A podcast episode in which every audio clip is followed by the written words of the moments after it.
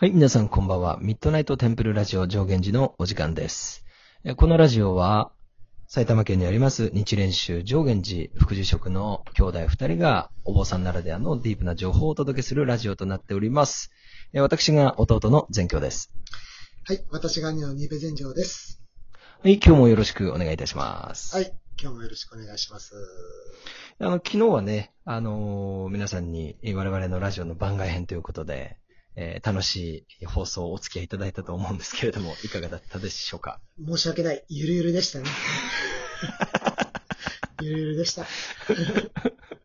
まあでも何よりねあの、我々が楽しく継続していくっていうことが大事だからね。多分ね、その辺のバランスってすごい大事で、やっぱりリスナーさんのうんうんうんうんお声を聞くっていうのと、やっぱりこう、うん。配信者側がいかにこう、うん。二人の世界を作り上げうんうんて楽しんでいくかっていう。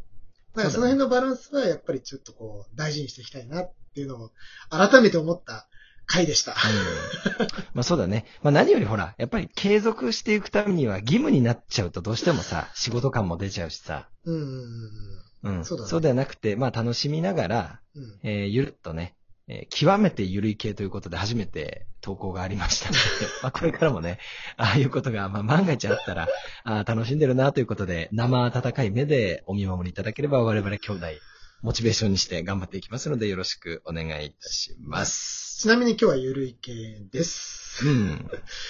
あのね、聞いて。うん。はいはい。ツイッターが騒がしいのよ。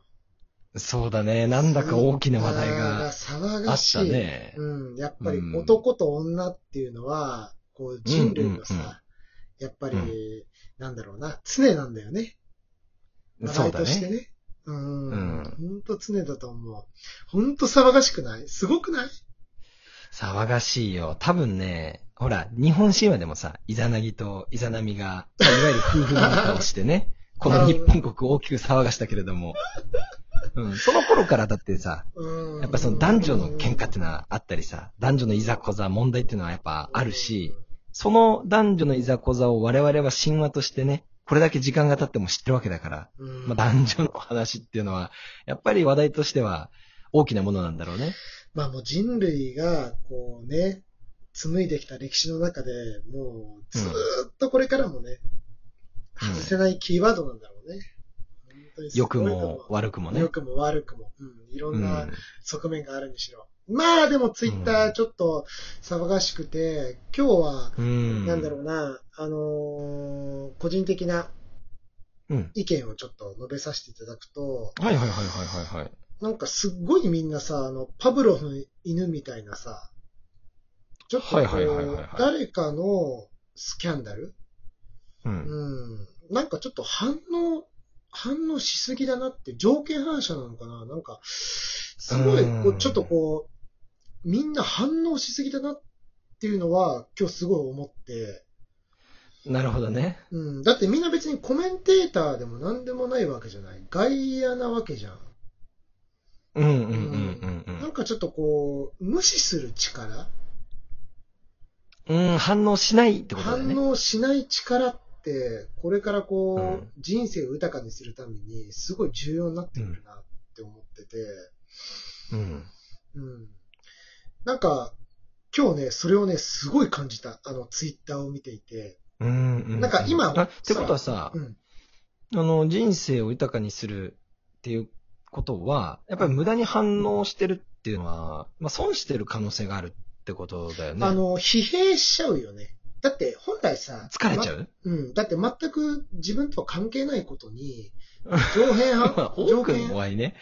んそう、反射的になんかちょっとこう、面白いこと言わなきゃとかさ、ちょっとエッジの聞いたこと言わなきゃ、スパイス聞いたこと言わなきゃっつって、うんうんうんうんみんななんかこう、思考を凝らして発信切れ味をさね。そう。切れ味を競ってるよね。うん。なんかそれってなんか、疲れねえのかなっていうのは思っちゃったんだよね。うんうんで、今ほら。うん。逆になんか。かプラスになるのかなみたいなところはちょっとあるよね。あるあるあるある。うん。うんだからコロナの影響でさ、やっぱりソーシャルディスタンスっていう、こう、距離を保つみたいな言葉っていうのがあるじゃない。うん人と人とのそういう物質的な人間との距離、うん距離感っていうのはすごい大事だと思っていて、でただ、うん現代社会において、あの、ソーシャル上のさ、オンライン上の情報との距離感。うんうんうん。あ、これは俺にとってはあんまり関係のない情報だな。反応しなくてもいいんだなって。で、これは俺、俺にとっては、ね、あのーすごい、なんだろうな、関係する話題だなって、これはちょっと興味あるなとかさ、そういう選別って、うんこの情報との距離感っていうのかな。なんかうまく言えないけど、なんかそういうのってこれからすっごい大事になると思うんだよね。うん要するにこう、取捨選択？自分で選んで受け入れるものと、まあ、断るものがあってもいいってことだよね、多分ね。うん、そうそうそうそうそうそうそう。なんかすべてにこう、過剰反応するっていうのは、めちゃめちゃ疲れるんじゃないかなっていうね。うん、うん、うん、まあ、ここで難しいのはさ、うんうん。うん。なんか仏教ってやっぱりこう、縁起を説いたりするわけじゃない。そうだね。うん。なんかすべての物事っていうのは、やっぱりこう、自分と関係性があるよっていうふうに、そういう見る視点も大事なんだよね。一つね。うん、うん、うん。まあ、ざっくりとね。そうそう、ざっくり言うと。うんなんかこの辺の線引きっていうのかな、なんていうのかな？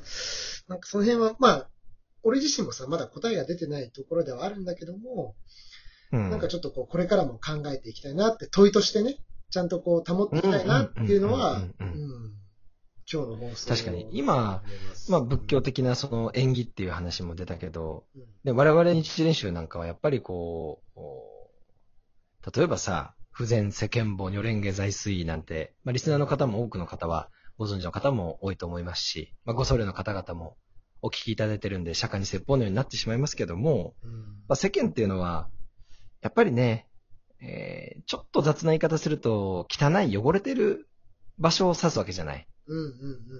うん。ただその世間の汚さに染まらずに、うん泥水の中に咲く蓮のように、ううんん。それが我々が言うところのこの法華経の教えの基本的なこう概念としてあるわけだから、なんかね、こう、僧侶としては、今兄貴が言ったような、なんていうのかな、ちょっと離れてみる、利権するっていう、うんうんうん。で、見たものに条件反射的にこう噛みつかない、反応しないっていう心のあり方っていうのは、こう仏教的にすごく大事なのかなっていうのはちょっと俺も聞いてて今思ったね。うん。うん。まあその不残世間もね、如蓮華財水ってシャバは汚いよって、まあ誤解を恐れずに言えばね。でそのうんうんうん言葉を受けて思ったのは、やっぱりこう仏教っていうのはさ、諸行無常っていう言葉があるじゃない、お言葉がね。うんうんうん。やっぱり全ての物事っていうのは、とどまることがないよっていう。であれば、うんやっぱり我々はさ、安定、安納を求める生活の中に。うん。まあそうだね。基本的には絶対それを、まあ俺もそうだしね。うん。でも求めてるってことは、やっぱりない、うんそれはありえないんだなっていうのはみんなね、心の中で分かってんだようね。ーん。認めたくないけどそうなんだよねそうそうそう。まあなぜかというと、諸行無常だから。やっぱり全ての物事うんっていうのはとどまることがなくて、うん本来人の一生とか世の中の動きっていうのは不安定で叱るべきなんだよな。うー。うんでもだからこそ、そういうことになるね。そうそう。だからこそ、やっぱりこういうソーシャルの世界とかでさ、いろんな情報がこう飛び交っていて、世の中もちょっと不安定だなっていうのがこう浮き彫りになりやすい時代じゃない。だからこ、そ、こう自分の軸をぶらさないというかさ、うん。そういう自分を見失わないために、やっぱり仏教とか仏道とか、仏様の教えとかね、まあ我々は日蓮宗のお寺だから、日蓮上人の教えとかっていうのは、そこにすごい寄り添える可能性があるなっていうのは、ほんと最近すごく思その仏道が、まあ、ぶれないための軸になりうるってことだよねう。。そうそうそうそうそうそう。うんうんうん。まあ、簡単な言葉で言うとさ、判断基準のうちの一つ、フィルターとしてこの仏道っていうものを一枚かませた方がいいんじゃないかっていうことだよね。うん。やっぱり物差しの一つとしてね。うんうんうん。なるほどね。